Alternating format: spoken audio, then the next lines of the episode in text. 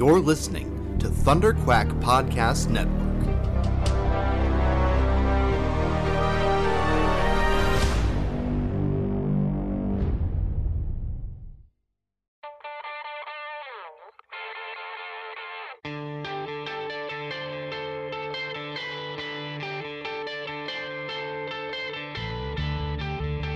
Hi, my name is Doug Moench, and you're listening to the Epic Marvel Podcast.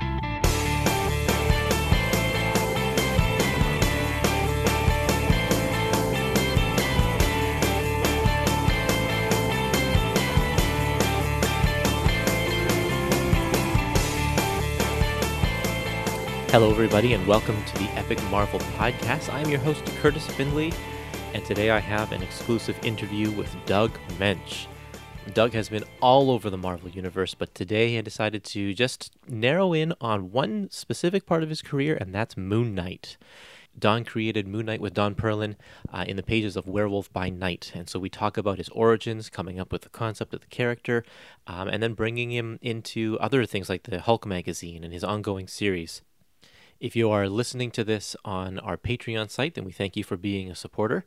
If you're listening to this through our regular feed, then why don't you hop on over to patreon.com slash thunderquack, pledge a few bucks, and get access to some more exclusive interviews. Um, some of them I'll be releasing to the, the mainstream and some of them not. So um, you'll want to check out to see what's there because there's a lot of cool stuff there. Um, this is a companion episode to Moon Knight, Episode 1, Bad Moon Rising, so seek that one out if you uh, enjoy listening to this interview. But enough from me. Here is my interview with Doug Moench.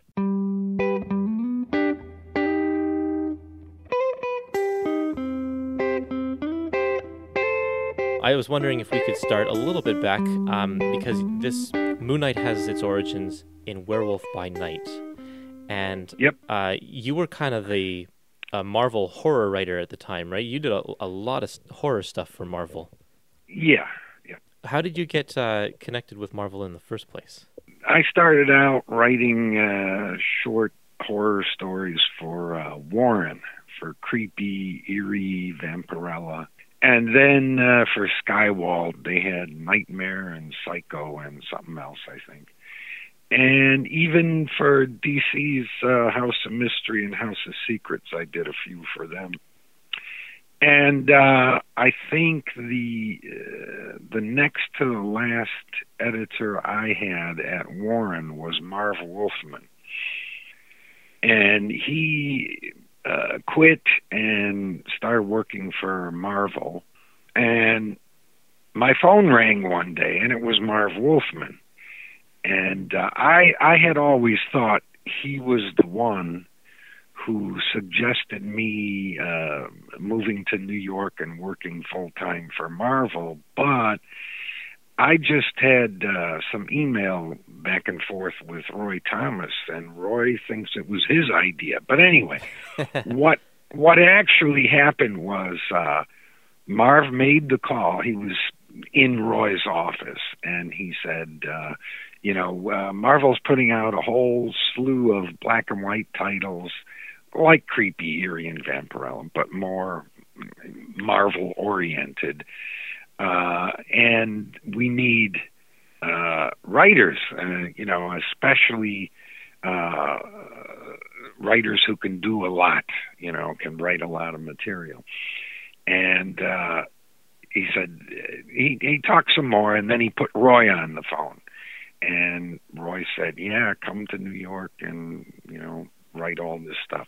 Now, I don't know whose idea it was. I, I just assumed it was Marv's. Roy says it, it was his, but uh, that's how that started. And yeah, the the main idea was to come and do a lot of the black and white horror book writing, but they did say, yeah, and we'll want you to do some regular Marvel comics too, but in the beginning, you know, we're going to need tons and tons of this black and white horror stuff. And I said, okay, you know, and that's how that started. The black and white stuff, they were you were allowed to get away with a little bit more than in the comics, right? Just with the way like the comic code worked and such. Yeah, there was no no comics code, but it was Marvel, so they didn't want to do anything that uh, would make Marvel look bad. So it, it was just, you know, the Comics Code back then was ridiculous. It was the you could have no Walking Dead, no zombies. Well, that's you know that's crazy. Yeah. Uh, does that include ghosts? You know, what do you mean by Walking Dead? And what's so bad about ghosts and zombies? I, you know, I werewolves. I guess were okay with the code, and uh, vampires were kind of okay, but not zombies. What you know? It just seemed It arbitrary. It was. Yeah. Uh, and so, how did you come to uh, land the Werewolf by Night comic series? Well, it wasn't just that Marvel needed uh, new writers for the black and white stuff. It was that Marvel had expanded the number of overall titles, including their color books, to such an extent that everything was late, missing deadlines left and right, and they're paying late printer fees and you know so they they needed more writers to do all of the work necessary right? And some of it was uh, uh inevitably on the color books as well as the black and white line. So they would just offer me stuff you know how about doing master of kung fu? Uh, oh okay. How about werewolf by night? All right. I when they offered me werewolf by night they had already offered me man wolf and when they said, "How about Werewolf by Night?" I said, "Well, I don't want to do two werewolf books, you know. I'll I'll do one or the other, you know." And they said, "Okay, which one you want? You want to stay on Man Wolf?" I said, "No, no, no. I'd much rather do Werewolf by Night than Man Wolf because Man Wolf was a real pain in the butt." uh, they well, it was uh, J. Uh, J. Jonah Jameson's son Right. was the Man Wolf and you know the man wolf was you know a really fringe marvel title uh you know bottom of the barrel kind of thing. And you know compared to spider-man and fantastic four and hulk and all of that stuff. And so they're looking for ways to increase the sales so they told me and i didn't think this would necessarily increase sales but they were willing to give it a shot they told me well j jonah jameson is in spider-man so and the man wolf is J. Jonah Jameson's son, so you've got to put J. Jonah Jameson in every issue of Man Wolf. I said, really? and they said, yeah, but you can't write anything that would make J. Jonah Jameson upset. And I said, what do you mean? Well, we don't want to interfere with the J. Jonah Jameson continuity in the Spider-Man book, Oh, so you yeah. can't you can't have him. You know, I said his son is a werewolf. How can he not be upset? What you know? But so that was a real pain in the butt doing that all the time. Trying or I didn't do it much. I only did a few issues of it before they offered me Werewolf by Night. But Werewolf by Night was a much cleaner, self-contained book. You know, you didn't have to worry about you know interfering with Spider-Man continuity or anything like that. At this point, how many issues a month do you think you were writing? Wow. The equivalent of because Oh yeah, because the short stories and stuff like that. Yeah, that's right. yeah, well, some some of these black and white books, things like uh Planet of the Apes eh, or Doc Savage, I was writing like 55 pages. Oh right. you know. Yeah, yeah. and uh, the color books were I think 17 pages at the time. So if Hmm. you do it by pages, I was probably doing something like 10 books a month, you know. Wow, It, that's it was incredible. it was nuts. Yeah. It was crazy. That yeah. is crazy. And uh, could you keep on top of that, or did you feel like you were drowning? No, I, I you ask any of the editors from back then. I was the only writer they had who never blew a deadline. Never. nice. They they just couldn't believe it. Wow. And neither could I. But I and there was the day when uh I was told Roy wants to see you in his office and I go, "Oh geez, what I do now?" So I go into Roy's office expecting, you know, well, you you did this and that's, you know, Marvel would never do that and you can't and instead uh Roy says, "Sit down, Doug." And I, so I sit down and he says, very serious. He was very sober and serious, and he says, "We need more writing from you." And I just, I just, I just blurted out, "You got to be shitting me! What do you?" I, I'm already writing way more than any other writer, and I'm spending more than 40 hours a week here in the office as a as an editor, an assistant editor. Oh man. And he says, I he says, I know, I know, but we need more writing from you. And I said, Look, I you know, I'm lucky my girlfriend is is sticking with me through this, you know, because I got I do nothing but work here in the office, go home and work, uh hear her say, Okay, dinner time, go eat and go back to my desk and work some more and get four hours of sleep. You know, I mean if Oh, you man. if you want if you want any more writing from me, I'm going to have to stay home. I'm going to have to quit the staff job uh, in the office here. And Roy just said, "Yeah, I was afraid you would say that. Okay, stay two, stay, stay two more weeks to train your replacement, and then stay home and do more oh writing." man. and that's how. So it turned out, uh, and this was like I was probably the the shortest lived assistant editor in Marvel history. I think I was there for like two and a half months on staff. You know, yeah. before they said stay home. And so I didn't even have to move to Manhattan. It turned out, but you know, it w- it was a nice experience. I I ended up loving Manhattan. Oh good. Um, so uh, Moon Knight appears in the pa- in the pages of Werewolf by Night. Uh, Yep. Why? Yep. How did you come up with that idea? And what? Uh, tell us a little bit about that. Well, I don't remember exactly how it came about, but I felt like um, it was time to assert myself more on the stuff I was doing instead of just bringing back old villains and care, you know, tying up the loose ends of previous writers and you know, pretty much doing what had already been done in these books, but in a new way uh, I felt it's time I got to start creating my own supporting characters and villains for these characters to fight and so on and so forth.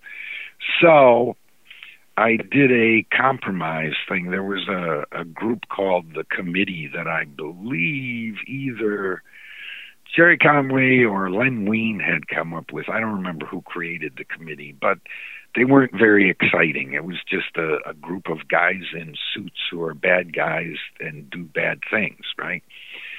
Uh, so I decided that the committee would, uh, for whatever reason, and I can't remember the reason, they wanted to get rid of the werewolf. They wanted to kill the werewolf. So they would hire a mercenary, a hitman, to to kill the werewolf. And I came up with uh, this character whose every accoutrement, his whole costume, and all of his weapons and gimmicks and so on were designed to counter the werewolf. And I, I came up with, I don't know, 15 names for this guy. I remember Len Wein, who was the editor of Werewolf by Night, or the editor of Marvel, I guess. He called up and he was doing the coming comic stuff. And he says, "Okay, and uh, and in the next issue of Werewolf by Night, what's going to be in that?" And I said, "Well, I came up with this new villain, a guy who's hired to stop the werewolf, and I have 15 names for him, and I haven't picked one yet." And he said, "Okay, read them." So I started reading the names, and I got to Moon Knight. It was probably the third one or fourth one or whatever. And Len said, Moon Knight. Oh, I like that. I like that. And I said, well, okay, that's probably the one I would have picked too, but there are a few other good ones on here. And he says, no, no, no, Moon Knight. I like that. I said, okay, Moon Knight it is. Now, the moon, of course, the werewolf changes to the werewolf because of the moon. hmm Uh, the night part of it is like he's he's a hired lance, you know, uh, a mercenary again. Yeah. And uh, the black and white costume was uh, the night is black and the moon is white. Actually, I said it was jet and silver, the Right. silver moon. And uh, he had uh, these gloves that with cestus spikes, like the old you know, Roman gladiators. These spikes on his knuckles, and they were silver. because silver is the only thing that hurts a werewolf. hmm And then he had he had the crescent shaped throwing darts, uh, you know, sort of a Japanese type things, but in the shape of the crescent moon, and they were made out of silver, and they would hurt the werewolf. And the truncheon was made out of silver, and you know, all of this stuff was designed to go up against a werewolf. Right. And originally, he he was a bad guy villain, but because he was a guy trying to stop a werewolf, he's kind of a good guy, right? I mean, you know, because the werewolf. I mean, stopping a werewolf is not, yeah, it's not a bad thing to do. No. So when the hero, the hero of your book is a werewolf, then pretty much all of his antagonists are, are kind of good guys, you know, or or at least uh, equally as bad, you know, other monsters trying to get him, whatever. And I was getting sick of him fighting other monsters or just nobody. And I and I wanted an actual villain, and that's how I came up with Moon Knight. Wow. There you go. Which which is proof. I keep trying to tell people, everybody who says Moon Knight is Marvel's Batman. No, no, no. Moon Knight was Marvel's Werewolf by Night villain originally. And uh the, I had the last thing on my mind was Batman when I came up with Moon Knight. That's Mhm. just silly. the the thing eventually when Bill Sienkiewicz started drawing uh Moon Knight, Bill at that point and he he grew out of it, but at that point he was very much a Neal Adams type artist. He was Yeah. using the Neal Adams style, and Neal Adams's style was uh, very much identified with Batman. So when Bill would draw a Moon Knight figure based on a Batman type pose by Neal Adams, well, it did sort of look like Marvel's Batman, but that that was not it at all. And then they say, well, and they're they're alter egos. They're both rich guys. No, no, no. Uh, Moon Knight had four identities Yeah. you know, he had, he was Moon Knight, right? Then he was a mercenary, a bad guy mercenary who chose to try to become a good guy to atone for his mercenary past when he would fight and kill people for money and nothing else. Now he decided I got to atone for that and try and do good. And how do I do that? Uh, well, I need a, a you know, like a base of operations and a, a front for what I'm doing. And he made all this money as a mercenary, so he invested it in the stock market, and that was the Steven Grant character that everybody says is Bruce Wayne, but it wasn't really. And then I thought, well, instead of him just stumbling on crimes, oh look, there's a bank being robbed, I would try and make it more realistic by having this other identity as Jake Lockley, a cabbie who would be close to the street and would have informers on the street, you know, semi underworld characters and so on. And he could stop at the diner and overhear stuff, talk to people, and find out about bad doings going down, and then change the Moon Knight that night and go and do something about it. So all all of these uh, identities, uh, one of which, okay, there's a rich guy, and Bruce Wayne is a rich guy. That really makes him like Batman. Well, it could, a it could make him Iron Man, or like there are a number of rich. Yeah, there's plenty of rich. There's plenty of rich guys. Yeah, Yeah. yeah. When you were writing these alternate personalities, um, Moon Knight would fully embrace the ones to to the point where he his speech would be different, even to talking Yep. when he was talking with uh, Marlene. Yep. Um, was there a dominant personality out of all of these ones? Uh, yeah, and it was Mark Spector, the mercenary. Now, Marlene thought the real guy was Steven Grant, who she Yeah. was in love with. But of course, she was in love with all the identities. You know, Right. it's just that the one she met and knew was Steven Grant. Um, but to me, he's always been Mark Spector, which means he started out as pretty much not not an immoral guy necessarily, but amoral. And as soon as he killed someone for money, that was immoral as well.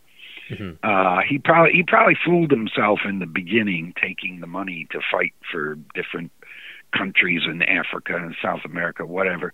He probably fooled himself saying, "Well, I'm on the good guy side," but he eventually realized there there's no such thing when you do that, and set out to do the right thing, you know, do the right thing because it's the right thing to do for no other reason. So the real guy is is complex. Um, a bad guy who becomes a good guy. Mm, right. Whose idea was it to uh, bring Moon Knight back in Marvel Spotlight 28 and 29? That I'm pretty sure was Marv Wolfman. Um, I remember being up in the office, and I had never given further thought to Moon Knight other than oh in a year or so I'll bring him back as a as a villain to fight the werewolf again you know. In my mind he was a werewolf villain. But I remember being up in the office and Marv saying you know I really like that Moon Knight. You should do a one shot in Marvel Premiere or Marvel whatever it was uh and make him a little more of a good guy, you know, and then he could be a hero. And I thought, oh man, how am I going to do that? And that's when I went home that night. That's when I came up with this idea of he wants to atone and change and become a good guy, and he invents these these two other identities. You know, he already had Mark Spector and Moon Knight. Now he's got Jake Lockley and Steven Grant as well. And the whole thing just came together uh, sort of automatically. You know, I mean, I was doing so much stuff then that I didn't dwell on any one thing at all. It, it's I don't know how to describe it. I think when you're sleep deprived or whatever, your mind your mind goes on automatic pilot, and you you're just stunned by what can come out. You know, Yeah. without it's almost like automatic writing. It had to be automatic writing because doing so much stuff I every day I had to sit down and do something. Something had I couldn't have any days where oh I couldn't come up with an idea, so I gave up and went out and had coffee or something. No, no, no. Every day I had to produce something. Yeah. And when your mind is convinced of that, it just produces something. That's Wow. the only way I can describe it. Well, that's good. I don't think everybody can do that. That takes a special. a Well, special I don't know. I I wonder. I wonder. I mean, in in a sense, it's no fun. But on the other hand, I I, I was just uh, amazed at what I was able to do, and and that part of it was tremendous fun. Not getting enough sleep and you know being a, a a bad guy to my girlfriend. Uh, By bad guy, I mean not having any time to do anything Right. with her. You know. Yeah.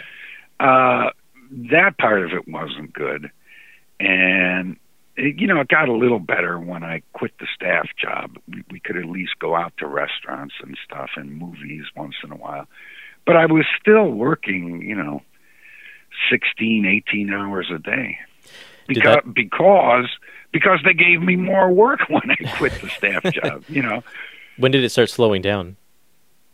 Uh, not until I moved out to Pennsylvania, to Bucks County. Uh, even then, I was still doing more than any of the other writers, but, you know, not three times as much as anybody else. Maybe only double, you know? and it, it, it, it slowly but surely uh, went down. You know, what it, it was just amazing coming out here. As much as I loved Manhattan, waking up to nothing but birds chirping. You know, Yeah. no tra- no traffic sounds, nothing. It was it was unearthly. It was unreal because I was born and grew up in Chicago, and then I moved to Manhattan. You know, and all of a sudden it's like, oh wow, this is peace and quiet. You know, and I could step out my door and wander around in a field and in the woods, and uh, it was. I started uh, spending the first hour and a half with a cup of coffee, just wandering through nature, you know, and it I it slowed me down uh, all on its own. Just the change of uh, environment. Nice. Yeah, I guess New York is known for being a, a fast, busy city. Yeah, I mean, I couldn't believe how much. I mean, I knew at the time, but I couldn't believe once I was away from it how much I hated the crowds, the noise, and the smell Yeah. of Manhattan. now, on the other hand, I loved uh, the the bookstores, the restaurants, the movie theaters, the Broadway theaters. I just everything of, about Manhattan, and you put up with the with the smell, the noise, and the bustle, the crowds, because of that other stuff. But once you get away from the smell and the noise and the and the hectic pace, it's like, geez, how did I ever put up with that? How did I ever endure? Right. Going back to Moon Knight here, um, between the years of Marvel Spotlight and when he was appearing in the Hulk, a couple of other creators got to stick Moon Knight in their own books, like he was in Spider Man and Defenders and such. Uh, were you paying attention to that kind of thing? No, No. So you had. no, I I never did. Um, that's the fun. That was the other bad thing about moving to Manhattan and writing for Marvel. I, you know, I went from a, a comic book avid reader and fan, you know, reading almost everything put out by DC and Marvel and Warren and you know, and all the little offshoot, the underground comics. I went from that to to almost reading no mainstream comics at all because now it was it was my job, you know, and I didn't I, I didn't have time to read hardly anything first of all, and every time I took on a new book, they would you know they'd hand me a stack of the thirty previous issues I'd have to read, and you know I had already read a lot of them back in Chicago, but you know now you're doing it as study as research for your new job and it it left very little time and no inclination to read the books anymore. Hmm. There were some there were some exceptions. I mean, oh, I don't know. I, when Alan Moore started doing Swamp Thing, I remember that's way later. Uh, I I read that and you know, Dark Knight Returns, I made sure you would always hear about something special that you gotta gotta read, and I would read those Right. but you know the the run of the mill issue of the Hulk or whatever, I just didn't have time anymore, and, and that's a shame. But Yeah. part of the reason that all the other writers didn't write as much as me is because they were still reading all the books. You know, they they stayed readers and fans. So the Hulk magazine. Um, tell me a little bit about that. You were writing for it before Moon Knight uh, was part of the like Yeah. backup feature, Yeah. right? Whose idea was Yeah. it for, to stick Moon Knight in there? Uh, I believe that was Ralph Macchio. Yeah, I'm pretty sure it was. Um, after Marv had stopped me saying, "Well, I really like Moon," Knight," I remember Michael Fleisher also. He was talking about the the Marvel preview one, the one with where he's the cab driver a lot, you Right. know. And I just wanted to tell you that's that was the most solidly plotted comic book I've ever read. Yeah, it was thought, super good. really wow that's nice you know Uh-huh. and then ralph macchio started telling me how much he loved moon knight and i'm thinking he was just a villain in werewolf by night and he had one or two of these little you know one shot appearances and why is everybody talking about moon knight to me? I i was real slow to pick up on the potential popularity of the character. It didn't it was always every step of the way it was someone else. I never once said, "Hey, can I do a Moon Knight series in the back of the Hulk?" or "Hey, can Huh. I do a Moon Knight one shot?" "Hey, how about Moon Knight as a monthly book?" It was always an editor coming to me saying, "You should do this," and it surprised me every time for some reason. But um, yeah, they asked me to do the Hulk magazine, which started out as a, another black and white thing and became, you know, I guess Marvel's first full process color book. Um, and I initially said no to the Hulk. Again, it's part of that J. Jonah Jameson in the in the Man Wolf thing. I didn't want to have to worry about what was being done in the regular color Hulk book and you know, is this going to conflict with that content? I got to get permission for everything I want to do. You don't understand. Sometimes it's 3:30 in the morning and I have to do a whole issue of something. I can't check with the writer of, of the Yeah. other Hulk book, you know. Right. Uh, so I want to do all these things that are controlled by me alone and, and don't require approval or anything. And they and that's when they said, "No, no, no. This is going to take place between the original first 6 issues of the Hulk and when the Hulk came back in, I don't know, Tales to Astonish or whatever the Hulk was in." And it's like the untold stories of the Hulk from that. pe- I said, "Are you kidding me?" the you want me to write stories about the Hulk from the time when I loved the Hulk? And, and they said, yeah. And I said, okay. And I don't have to get permission. No, no. As long as it, you know, if you write something that is completely contradicted by the later, in other words, current Hulk stuff that you're not reading anymore, we'll let you know. But you know, there's there isn't much chance of that as long as you keep it self-contained. And I said, okay, you know. So I was doing that, and uh, artists couldn't, you know, draw that many pages to fill the whole thing with the Hulk, and so they needed a, a backup. And I, it was Ralph Macchio. I said, "Why don't you uh, do Moon Knight as a backup?" And I said, "Wow, Moon Knight really has nothing to do with the Hulk. You know, I mean, what a what a weird pairing." And they said, "Well, yeah, but Ralph was the editor or assistant editor of that Hulk magazine, so it you know, and he liked the Hulks. I mean, like Moon Knight, so you know, Moon Knight got to be in the Hulk." Was writing those stories different than writing Moon Knight for the color books? Well, yeah, because of Bill Sienkiewicz. Right, because that's when he first Uh, came on the scene.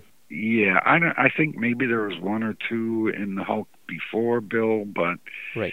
pretty pretty quick, pretty early. Uh, Ralph Macchio called and says, "Oh my God, wait till you see this guy stuff. I got the artist for Moon Knight, and you're not going to believe it." And yada yada. Now I've heard that many many times from many editors, and I went, "Oh, okay, good." And then the the first pages showed up, and I went, "Oh, this this guy is pretty good. It's kind of Neal Adams, but you you know Neal Adams is hard to beat." um, and maybe he'll develop. And he did. He really did develop into his own artist. But because it was Bill, it it felt different and was different.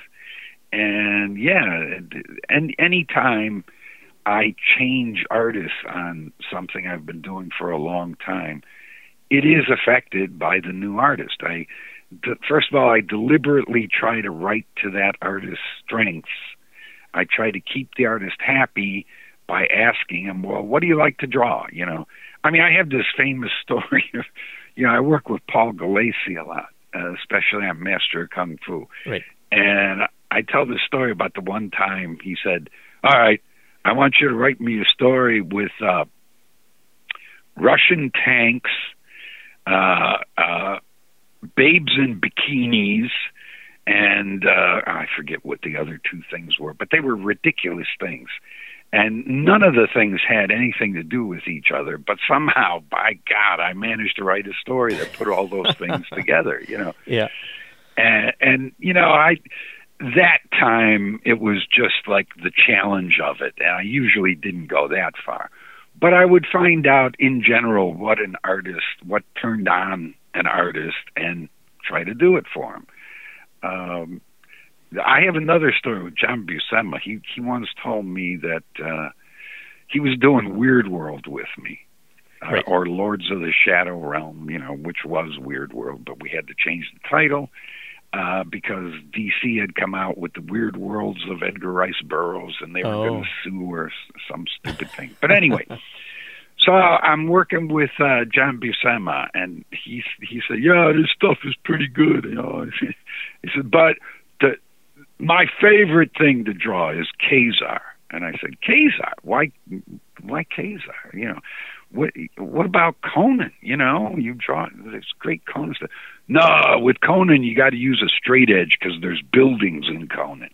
With Kazar it's just a jungle. I can do everything freehand." So you see, artists do have their favorite things, and sometimes you would never dream why.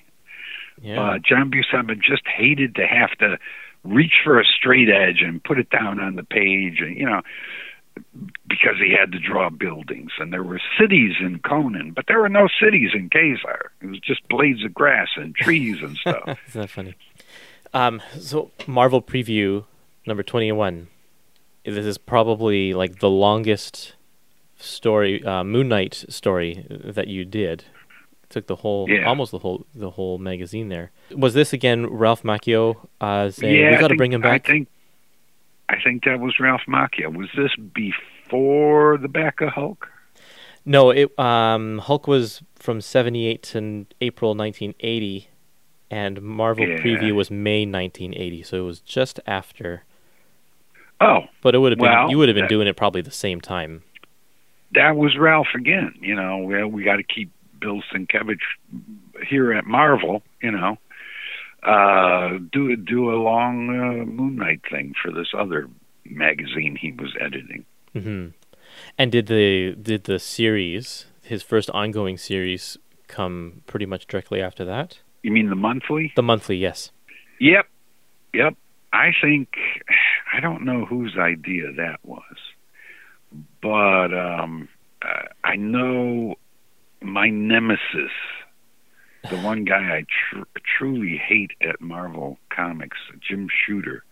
Uh, the only the only guy, the only guy I've ever hated at Marvel Comics. Yeah. Uh, he was the editor in chief at the time, and it may well have been his decision. I don't know. Okay. I it was just who called me? Denny O'Neil, maybe I don't know. He was the editor. Who was the edit? He was the editor at the beginning. yes. I think Denny O'Neil called me and just said, "Well, we want to do a monthly Moon Knight. Uh, you ready?" And I again surprised. I'm, I was surprised every step of the way, and I said, "Oh, all right, here we go." Wow. And you were teamed with Bill again. Yep. And you rewrote his origin story in the fourth issue of the monthly. You kind of gave him a new origin that didn't tie to the to the committee. yeah, yeah, yeah, yeah. Uh, it didn't erase the committee, No, though. It just sort of uh, tweaked it a little so that he existed Yeah, before yeah, the that- committee. that I know was demanded by Jim Shooter. Oh, really? Uh, yeah, yeah. He wanted uh, a real superhero origin, you know, that kind of thing. and so, I mean, he didn't tell me what to do. He just wanted a real superhero origin. He called it. Okay. So well, it's like, all right, all right. I was, you know, really interested in ancient Egyptian mythology at the time, and uh, I used the Egyptian moon god. Khonshu. That's when I put in the Egyptian stuff. Right. Okay. Uh, and you gave him a supporting cast. Or, I mean, I guess he already had a supporting cast in the Hulk magazine. Yeah, yeah, yeah. But you Yep, ga- yep. you revealed the secret identity to them pretty early on there as well, and made them more part of the Yep. team. Yep, I didn't want it to be like a regular superhero book. It was uh he was such an oddball uh, out of left field from Werewolf by Night guy that I thought, well, you know, I don't have to obey all these usual superhero rules. He'll have no superpowers. Uh, that's another reason people say he's like Batman. Right, yeah. Neither neither one of them have superpowers. Well, okay, but again, that had nothing to do with Batman. Um, but I, I felt like um, let's do the unexpected at every possible turn to keep up interest in this thing. Because I, I think in the back of my mind, I kept feeling, well, all these editors keep telling me how much they like Moon Knight, but I'm not sure it's, you know, like Spider Man or X Men or what, that the readers will agree. So I was trying to do weird things that might bring it attention. One of the things that I had the the hardest time with was no color on his costume. It's just black and white. Don't put color on it. You know, they kept wanting to put blue on the white parts of it, and I said, "Well, now it's not white anymore. You know, it's not silver." Well, yeah, but you got to color something. No, you don't. You colorist, you will get paid the same per page. I guarantee you. Just don't color the costume. And I, every time there was a new colorist, I had to go through that. But anyway, uh, the good thing about all the identities was I realized, wow, you know, one of my favorite things in comics has always been the supporting characters. I just, you know, I just love Willie Lumpkin in the Fantastic Four, Oh, yeah. right? The, Right. the, The the mailman. mailman, you know. I mean, all these things. So now I can come up with all of the a set of supporting characters for each of the identities. For each of the for Moon Knight himself has uh, the detective Flint and other cops and whatnot, and the mercenary has old mercenary connections, and the rich guy has Marlene, and you know, the, oh. uh, The mercenary also comes with Frenchie, right? Frenchie, Frenchie, was yep. part of that. And then Lockley has Gena and her kids in the diner, and Crawley with the flies buzzing around him, and you know it it was unlimited what you could do, and I tried to do it. And you started to build up uh, a rogues gallery as well for him with characters like Yeah, Bushman, that- Midnight yep. Man, Morpheus. That was the that was the other thing, and believe it or not, even then I wasn't thinking about Batman. Although I have often said that Batman features the best rogues gallery in comics. When Yeah. I was trying to come up with my own bunch of villains for Moon Knight, I was thinking more of Spider Man. You know, he started out with Electro and Vulture and the Sandman and this guy. And the first 15 issues of Spider Man has an incredible array of, of new villains Mhm. all of a sudden, you know? And that's what I was thinking of, not Batman. Who are some of your favorite villains that you created for Moon Knight? Well, I like the uh, uh, Morpheus, hmm uh, later stolen by Neil Gaiman, son of a bitch.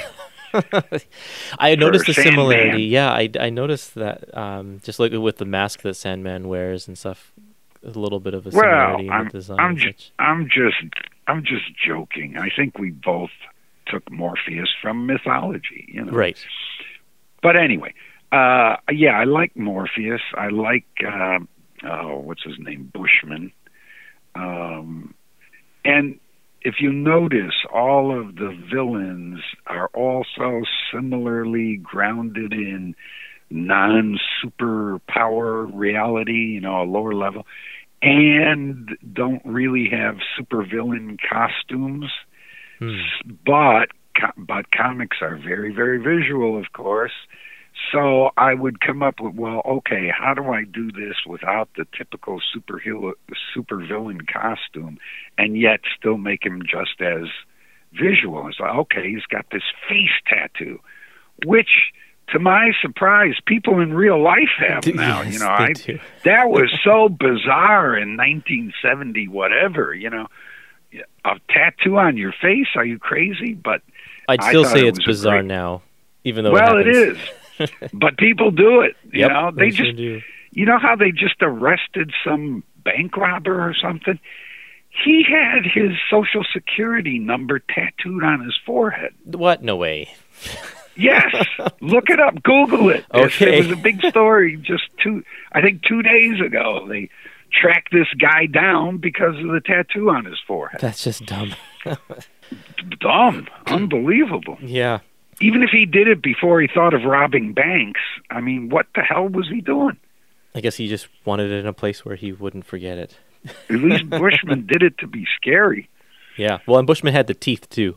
The Yep, metal, the metal Yep. teeth. De- deliberately filed. Yep. Yep. So if you look at all of the Moon Knight villains, they they all have a visual look that's you know not supervillain costume and not superpower based, and yet is highly distinctive and visual. At least I tried to make them that way.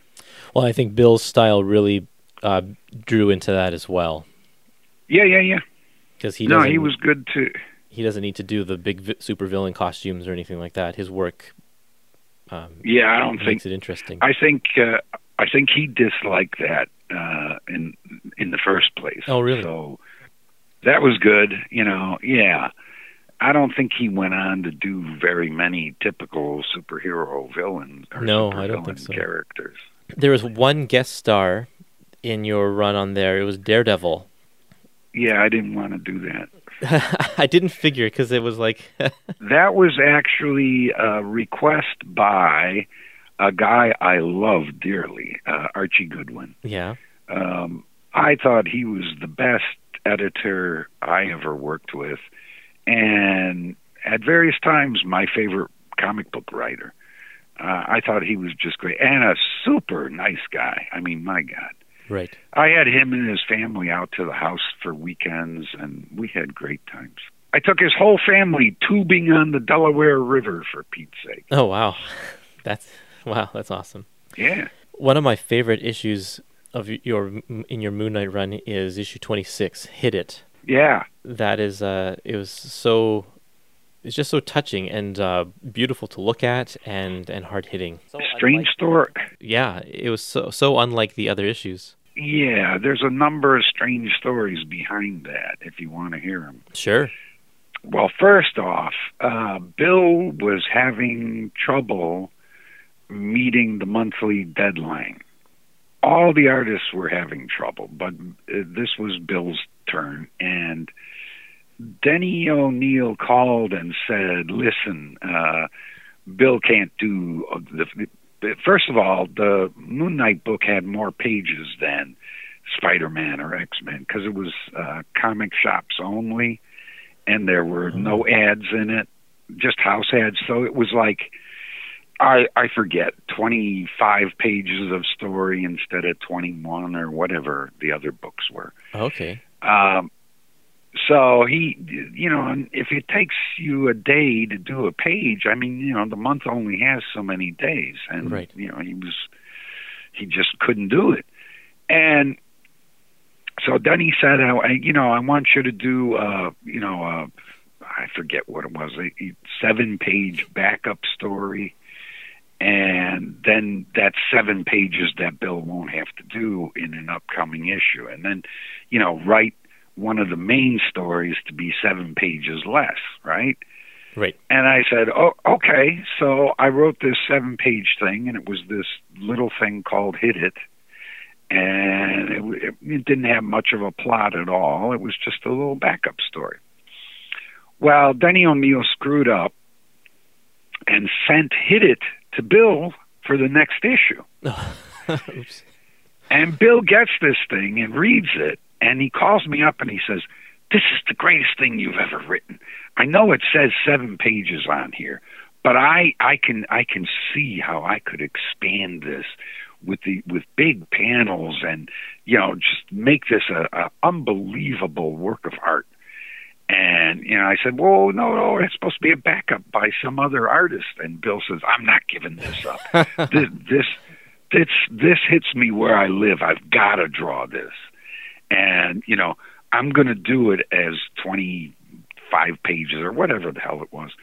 Wow. And and I said, "Well, I, I won't say anything, you know, I, other than you know that's supposed to be a seven-page backup. I already told you that, and if you want to go ahead and draw it and do it that way, I won't say anything. Then Denny will forget, you know." And so that's what that's what happened. You know, we talked about it some more on the phone, and uh, uh, he took a seven-page thing. I mean, I added a, a few things on the phone it can't just be that seven page thing expanded to 25 you got to throw in a little more Yeah.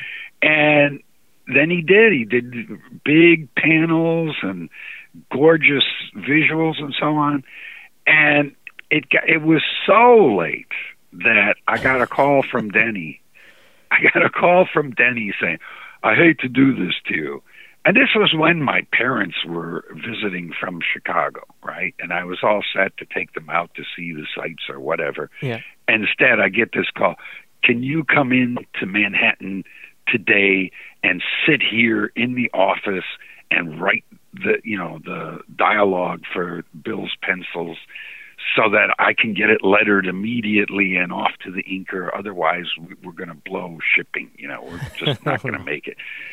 I said, "You got to be kidding! You want me?" And he said, please, please, please, as a personal favor, you know. So I did, and I go in there and I find in this little like closet sized area with a Coke machine in it, there's a little rickety card table with a typewriter on it and a the most uncomfortable chair ever. And I've dropped my parents off at a Broadway matinee or something, right? Uh, you know, change of plan, mom Yeah. and dad. We're gonna go. we're gonna go see New York today. And then I go to Marvel and I sit down and I write the whole thing before I have to meet my parents outside the Broadway show to go to dinner. So I wrote the whole thing in like, I don't know, four hours, five hours at most. and, you know, in that stream of consciousness, you know, crazy, uh, jazzy style, whatever you want to call it. And uh, I, I was reeling by the end of it, you know, constantly looking at the clock. Are my parents going to get lost or mugged or what?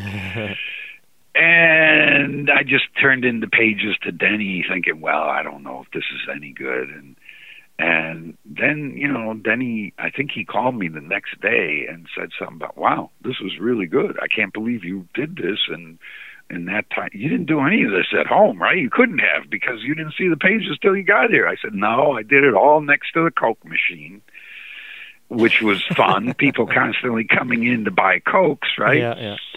But anyway, so it turned out to be one of the most memorable ones. You would never believe it from its origins and how it was done. That's incredible. I guess Bill had the luxury of doing it the right way, Right.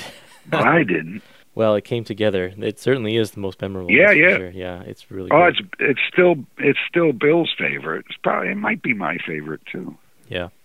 And you got the chance to bring Werewolf by Night back into the story, into uh, Moon Yeah, Knight. yeah, yeah, That was a good Yeah. story too.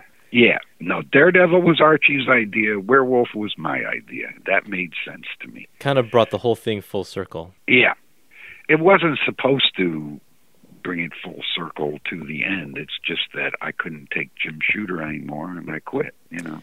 And Bill quit because I forget why. He was he was burned out and pissed off at somebody and I I don't know.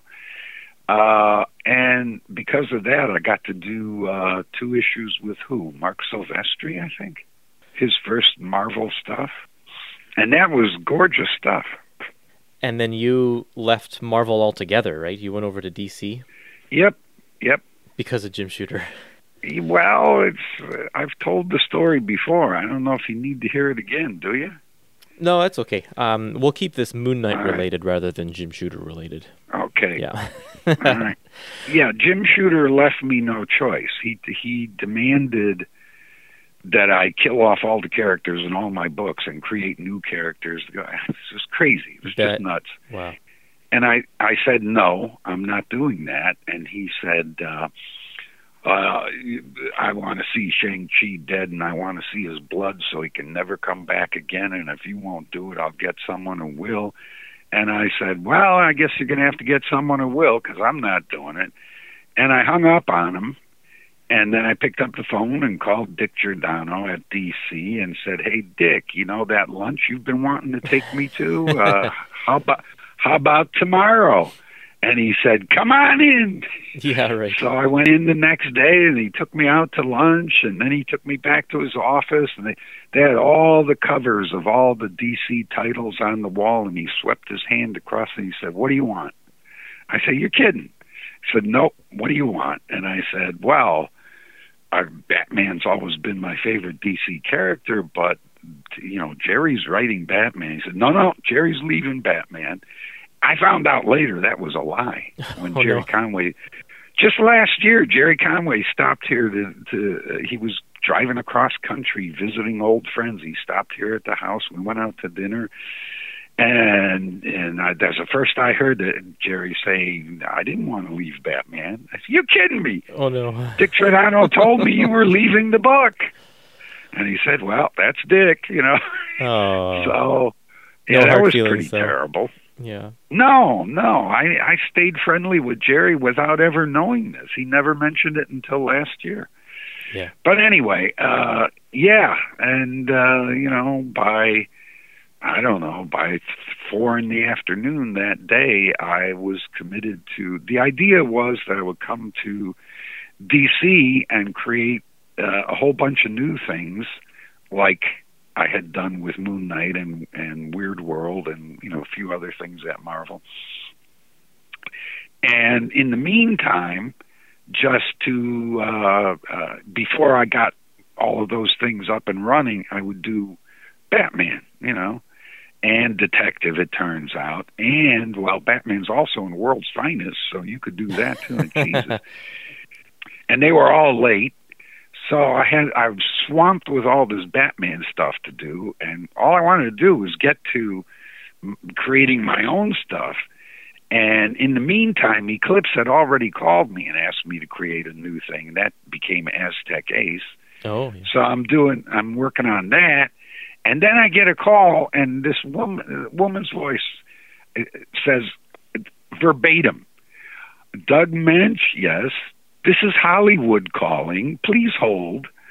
and then I get I get asked to go out to Hollywood and write a movie for Paramount Pictures, you know, and it screwed the whole shift from Marvel to DC and all of you know Lords of the Ultra Realm and Electric Warrior and Slash Maraud and all those things that finally did come about.